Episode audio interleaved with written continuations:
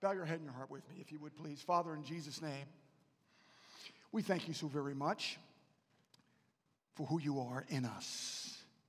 Thank you, Father, that the Son came to be with us the time that we celebrate Christmas and to know that you are with us. And Father, that we flow in you and the love that you have for us is absolutely fantastic. Thank you. We honor you today in Jesus' name. Amen.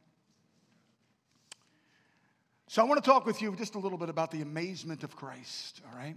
The amazement of Christ. When you think of Christmas, we, we, um, we of course think of the baby Jesus. We think of uh, the manger and Mary and Joseph. We think of the three wise men. We think of the angels. We think of the shepherds. How many played a shepherd in a play at one point in your life? I tell you what, I did too. I never got the major roles, it was always the shepherd. But it was a shepherd that Jesus liked for some reason. It was he just kind of hung around. The shepherds, by the way, during that time were the scourge of society, just so you know it. But that's the nativity. That's what we that's what we call the nativity. That's what we know of as Christmas. But the full composite of what was going on at Jesus' birth was actually nothing shy of absolutely earth shattering. It was colossal, amazing what Isaiah was trying to tell us.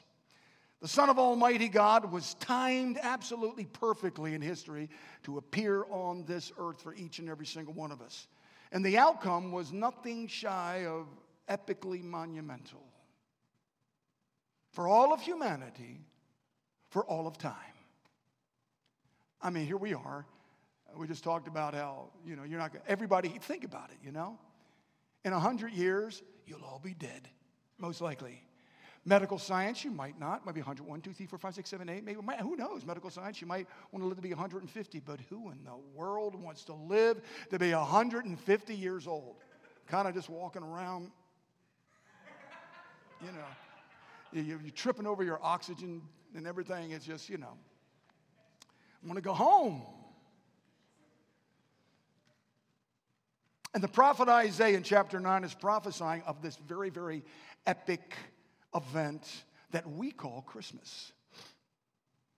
This is what we do. We call this time of the year Christmas. At least it's the time, who knows what the actual birth of Christ was. It was we know about when it was, but this is the time at least we celebrate the birth of our Lord Jesus Christ. So, um, in Isaiah chapter 9, verses 6 and 7, Isaiah chapter 9, verses 6 and 7, it says this For a child will be born to us I want you to note that word. It's an object pronoun. And that word is very, very important. And we're going to come back to that. For a child was born to us, a son was given to us. And the government or the rule, absolute rule of Christ, the, the dominion, the complete sovereignty of this baby will rest upon his shoulders. This is an amazing story. And his name will be called Wonderful Counselor Mighty God, eternal Father, Prince of Peace. There will be no end, get it? No end. There will be no end to the uh, increase of his government or of the peace on the throne of David and over his kingdom, to establish it and to uphold it with justice and with righteousness from then on and forevermore. Get that word forevermore. It will never, never stop. And because of that, it says the zeal of the Lord of armies or the zeal of angels is going to make sure of it. It's never going to stop, it's going to accomplish it. So Isaiah was prophesying about uh, a heavenly, um, even an earthly government, if you would, or an earthly kingdom uh, that was going to be placed on this little baby's shoulders this little, little baby that was born. All of it's placed on his shoulders. follow me here. Isaiah was saying that this baby that he was prophesying was an absolute supreme ruler. There was no one beyond him. He was the supreme ruler of all kings, of all governments, of all leaders, of all authorities of all time. Nothing will compare to this little teeny baby, which the government is resting on his shoulders. Of all time, All, all think of all the leaders and all the big wigs and power people throughout all of life and today and whoever shall be. They're nothing in comparison to this little baby and all that Isaiah is prophesying that will rest on his shoulders. I mean, this really wasn't an everyday event, you know? You don't get this kind of news every single day. Um, it was once in a lifetime it happened, and it will never, ever happen again. Never in the history of this world and mankind. In the newspaper world, whenever there is a gigantic, big, massive story, and it breaks out into the news, then they put this enormous print at the very top of the paper. And it's massive, it's big, it's colossal, so that all the world, and it will capture you. Well, a little too quick with the, paint, the thing, but here it is. Like, for instance, when President John F. Kennedy, president is dead, shot, assassinated, November 22nd, 1963, Dallas, Texas. Massive, president is dead, colossal print. All of the known world is seeing this print and knowing that this man has just been assassinated. Martin Luther King. Uh, well, actually, he didn't walk on the moon, but there he is. Uh, Dr. King. So 50,000, he was killed in 1969, April of 1969 in Memphis, Tennessee. 50,000 marchers followed Dr. King to his final homage, and he was buried in Atlanta, Georgia. Massive letters. The whole world sees them, all over the world. Caption something has just happened. The last one. So the uh, United States uh, walks on the moon, not the actually the whole United States, just a few guys. And so Neil, Neil Armstrong and a few others. Men walk on the moon, and uh, one uh, small step for mankind, one giant step for no, one small step for man, one giant step for mankind uh, Neil Armstrong. So that was massive. Nobody ever walked on the moon for. I remember I was in Debbie's. Uh, Debbie's. Uh, I was like uh, 18 years old in your living room, and you had a color TV, and none of us had a color TV. I didn't have no color TV. We had a black and white. We were lowly, and so her father was high and lifted up, and so he had a nice color TV. And so we're watching Neil Armstrong and these guys walk on the moon in July. And, uh, and, and also, your mom had a lot of food. I remember that. And a longhorn cheese. I remember that too. Yeah, man, I tell you, it was just good eats. But I remember it. All the world was to, all the world was just zeroed in on the fact that these men had walked on the moon. The largest type known at that time in all of publishing was on the front page of these newspapers and others that were colossal stories. Now, this type has a very interesting name. Of all news sources, they all use it, no matter who they are. The, this type, this kind of type is called second coming type. Second coming type.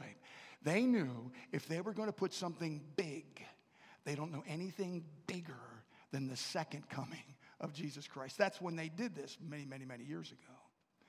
But they couldn't think of anything more monumental, so they made it second coming type, and it is called that to this very day.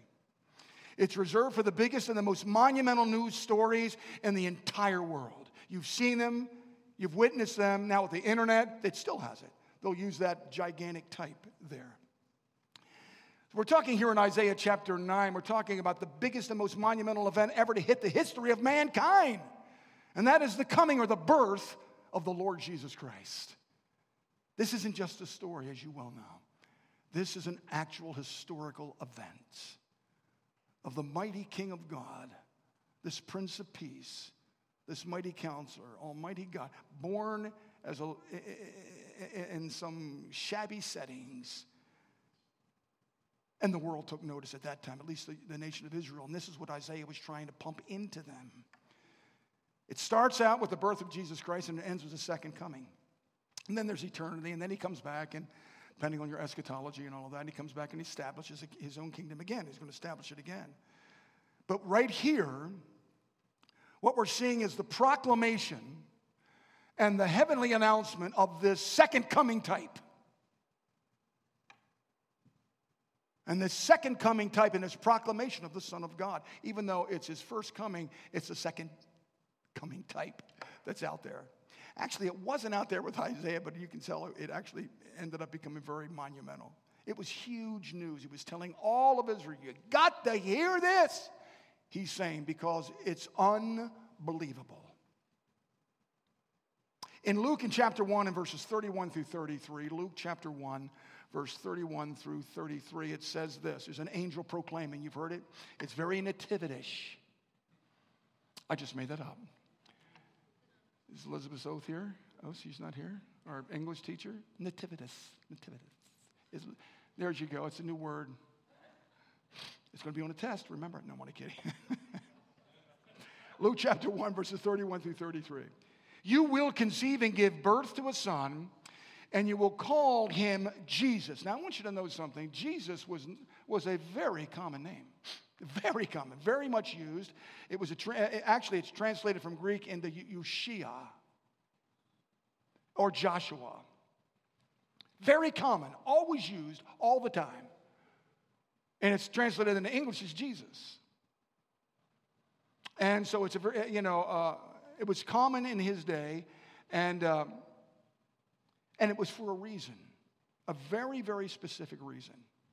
And it was supposed to be for a very, very specific reason. That very, very specific reason was because of you. And you, and you, and you. That's the reason he took this common, everybody's got it name Yeshua, Jesus.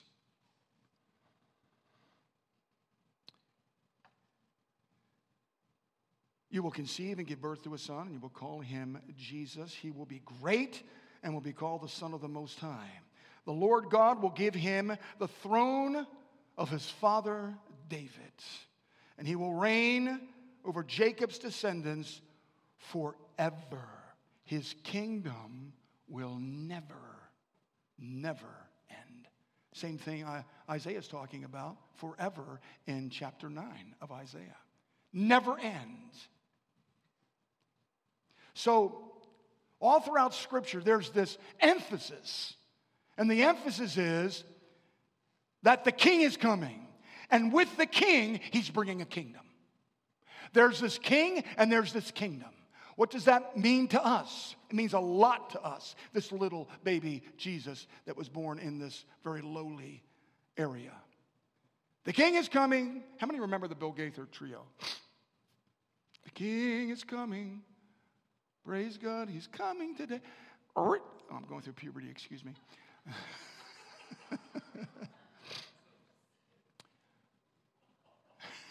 it was an amazing song at the time. Sound like some kind of a dog just got hit by a car. All right.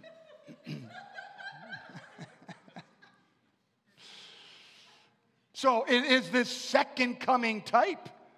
The king is coming and his kingdom is coming with him. King has come down, born of a virgin. Second coming type. It's miraculous. Isaiah chapter 7 and verse 14. I don't know whether I have it up there, do I? If I don't, therefore the Lord Himself, just to confirm this, the Lord Himself will give a sign. Behold, a virgin will be with child and bear a son, and she will call his name Emmanuel. It means God's with you. God is with you. Emmanuel. Aren't you glad that God's with you?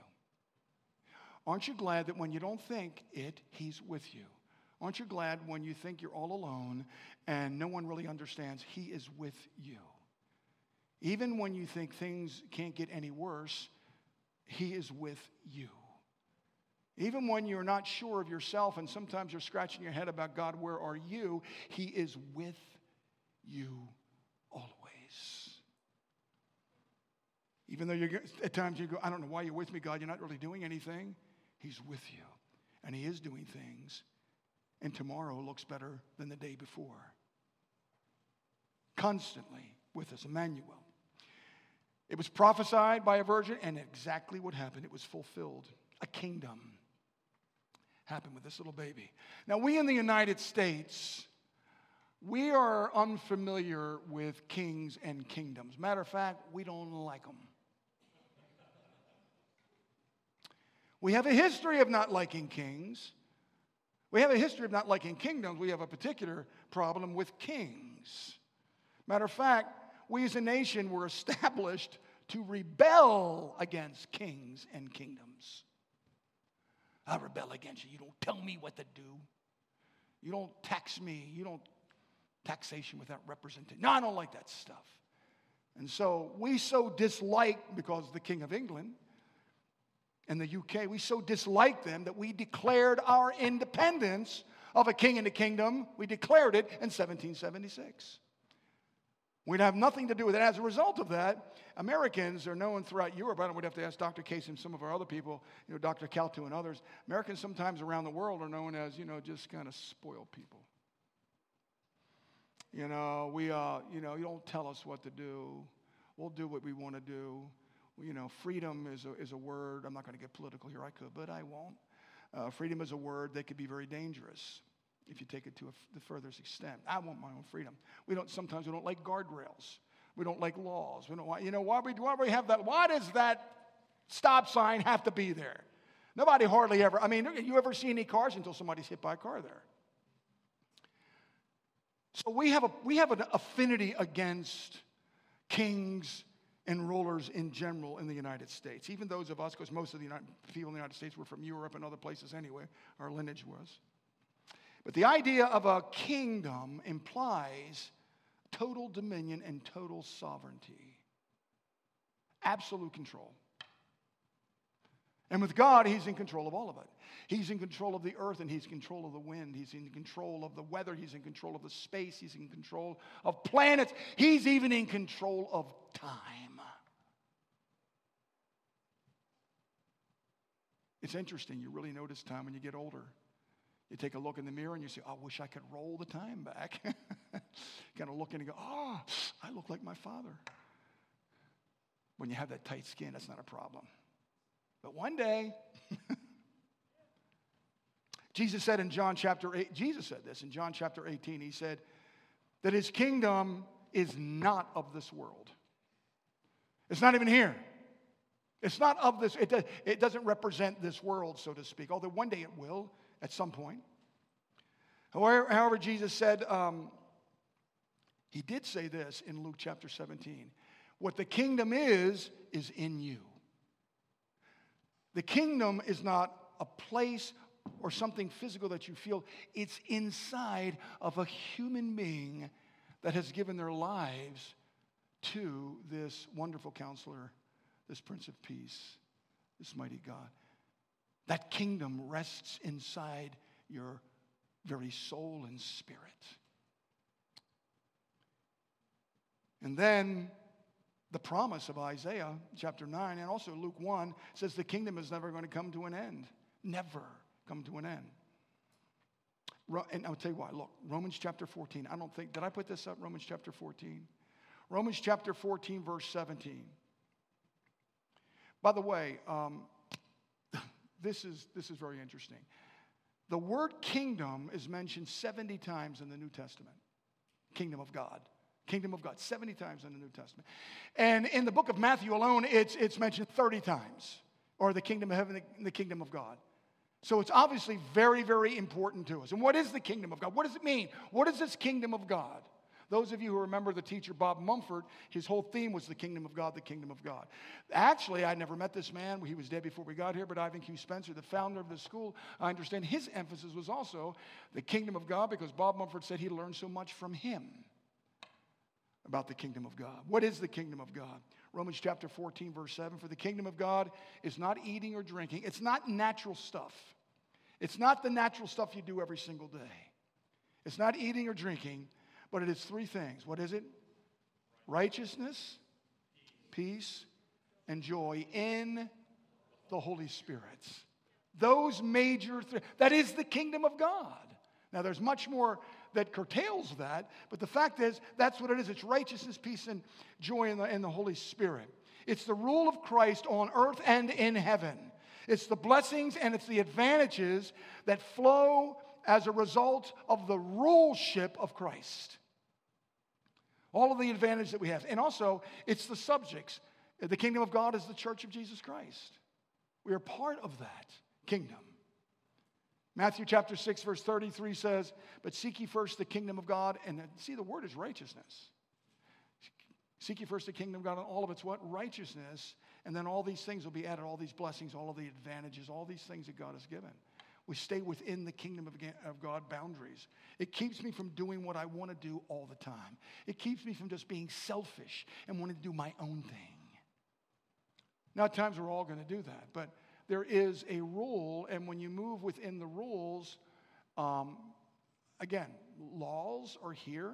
When people say, I can do anything I want, when you break a law and you break a rule, there is ramifications of that all the time with all people. We can be forgiven, we can walk out of it, there's a great victory, there's great, wonderful things there.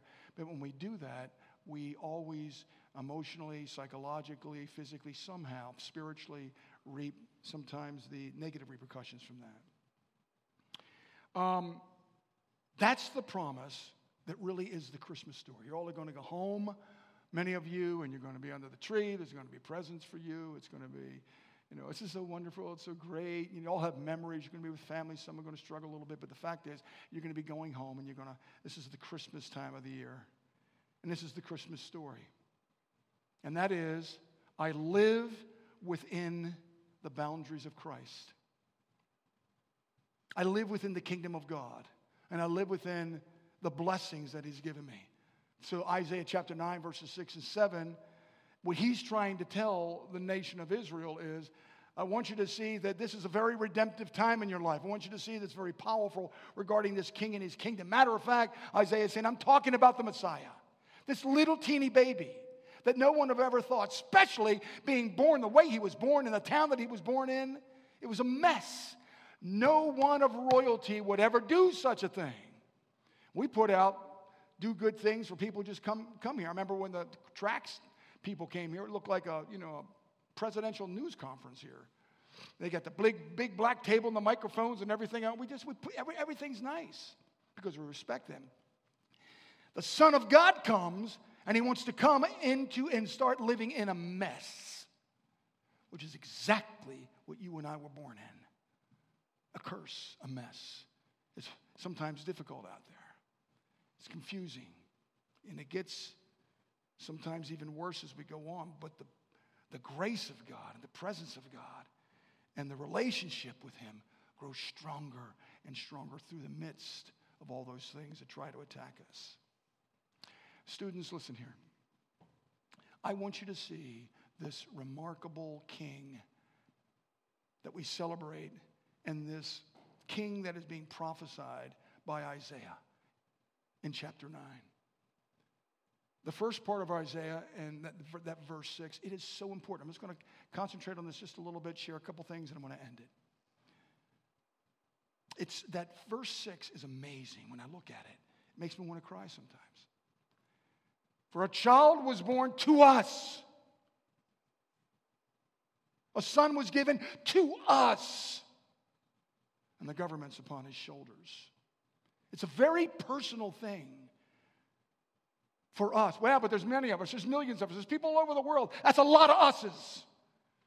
And God has this way of personalizing everything for us. You ever sat down and thought, how can you be listening to me and dealing with my stuff when you got so many other people to worry about and deal with? There's only one answer He's God, He's Almighty. He is omnipresent. He is every place. That's faith. You felt him, you know it. So we read right here in one half of one verse, we read about the humanity and we, we read about the, the deity and we read about the sovereignty of God. This, this little child that's being born. Now, let's not concentrate on the deity. Let's not concentrate on the sovereignty. I want to concentrate because we talked about it a little bit. Uh, I want to talk about the humanity here as I move toward the end. I want to talk about the humanity. For unto us a child is born in Bethlehem.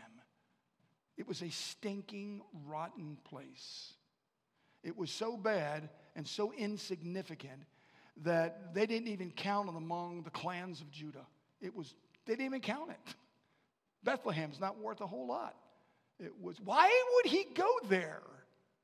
Oh, yeah, your king's uh, right from Bethlehem. Sure, you know, we're going to believe that. It was, it, uh, he was born in a filthy, nasty, smelly, unsanitary barn. Nothing sterile about this at all. He was laid evidently in some cradle, some animal feeding trough. That's our King of Kings. And um, none of us would think it's fitting of a, of, of a king. But nonetheless, he did it. It's, and he's done this for you and me because of what we do and how we do it, and the way we think and the way we go on, and the things that bother us, and, and the depravity that we were born in, in terms of the curse, the sin of man. He had to come in not some haughty way, but the kind of way that sometimes I don't understand it. I mean, I do, but he could have gotten like a leg up from a trough, maybe a leg up from some nasty, rotten barn. But he didn't. He didn't. Bethlehem was that insignificant place, it was lowly, but he did it as a result of us, this personal connection with us. It's always been interesting to me with the evangelical church um, how we defend the deity of Christ. And we should. We need to defend the deity of Christ, and that is that Jesus is indeed God. He says in John 14, If you have seen me, you have seen the Father. So the, the deity of Christ should be, uh, you know, we should defend it. But we often uh, don't defend the humanity of Christ. And here's where I'm going with this that he was fully God and he was fully man at the same time. There's this human part of Jesus that is our connection, our personal connection with him. This is ours. This human, uh, human condition, um, falling short condition part, that's ours. Personally, intimately with him. When we're, that's the reason for the common name. Just Yeshua, uh, you know, Joshua, Jesus. Very common. Why don't you call yourself something like the most powerful, holy God, king and potentate? Why just a common name, John or Bill or Tom or something like that? Because that's exactly what he wanted to do in connection with the people that we are. He's saying, I'm one of you, yet I'm from God. Actually, I even am God. Quite interesting. How amazing it is about his agape love for us. In all of this manger scene, this, this, this, this nativity scene that he's given us. I don't want you to, I, listen, don't forget this, by the way, just historically. I don't want you to forget that the first heresy of the early church was not an attack on the deity of Christ. It wasn't. It was an attack on the humanity of Christ. It was called Gnosticism. The denial that Jesus had an actual real body. It was an attack on that. And we're really good about in the beginning was the Word, and the Word was with God, and the Word was God. You know, that, that, that deity part. It's wonderful and it's great, and it is powerful scripture. But you got to move down a little bit to where it becomes very personable for us. This is the part sometimes where I want to cry. And that is verse 14, where it says, And the Word became flesh and lived and dwelt among us. Each and every one of us individually. A personal interaction and meeting and conference with the Almighty King, the Prince of Peace, this baby Jesus that was proclaimed at this time. Us. He dwelt among us and dwells among you now. See, this is the Christmas story, the love gift that God has given us from us because He lived among us and He suffered among us too. To live among humanity is to feel what we feel, to, to redeem us from the curse, to provide for us grace and mercy and love in this humanity and human condition that we carry that is not nice all the time. It weighs us down, but it's the only thing we have because this is who we are. So, here, this is really weird. I'm going to say it to you. Don't freak out. But I'm going to say it to you because it's true. This is, you got to get this. This is how personal, personable it is to us. So this whole thing, this whole Christmas story is about God in a womb. God with an umbilical cord. God as a fetus. Is that crazy? And God being born into this world just like every single one of us are born into this world. That's how human it was. That's how connected it is with us. He understands us. For us, a child was born. Unto us, a son was given. He felt like all the rest of us. If you remember, he slept when he was in the boat and it was getting ready to storm and he was sleeping in the boat. He sleeps. You have any sleep here? Maybe some people sleeping now. I don't know. They're not here. Some people aren't here. He was fatigued when he was talking to the woman at the well. He said um, he was weary and he, from his journey, he rested. He gets tired. He was a man just like you.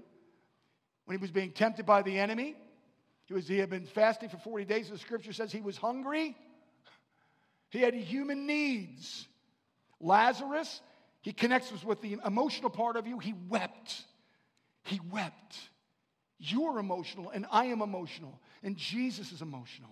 And he understands the emotion that you go through, the sorrow that you go through, because he provides in his kingdom this, this hope that only he can give.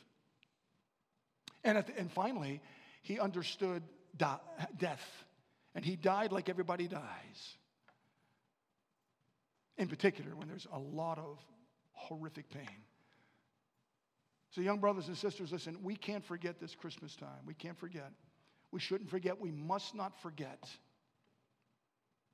Because if we minor on the humanity of our Lord Jesus Christ, then what we do, we actually minimize the compassionate, empathetic part of the reason why he came.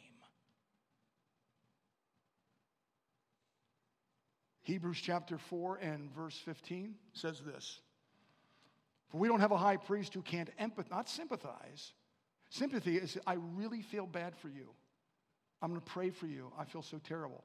Empathy is saying, I've been where you're at. I've gone through what you've gone through. I understand what you're feeling. We don't have a high priest, it says, who can empathize with the weaknesses, but one who has been tempted. Do you really believe this? One who has been tempted in every way, just as you are. He was Jesus, doctor. He wasn't tempted in every way. Every single way that we have been tempted, he was tempted. And the cool thing about this was that he did not sin in this human form. What does that do for us? Because he did not sin in this human form, that allows us to be forgiven because we do sin. And he understood, and that's the reason he came in this form. Because he understood that we do sin and, there needed, sin and needed to be a redeemer. So he fought that and won that battle in the flesh. Hallelujah. And because he did, so can we. And if we don't do it all the time, there is mercy and grace and forgiveness with God. That's what Christmas is all about.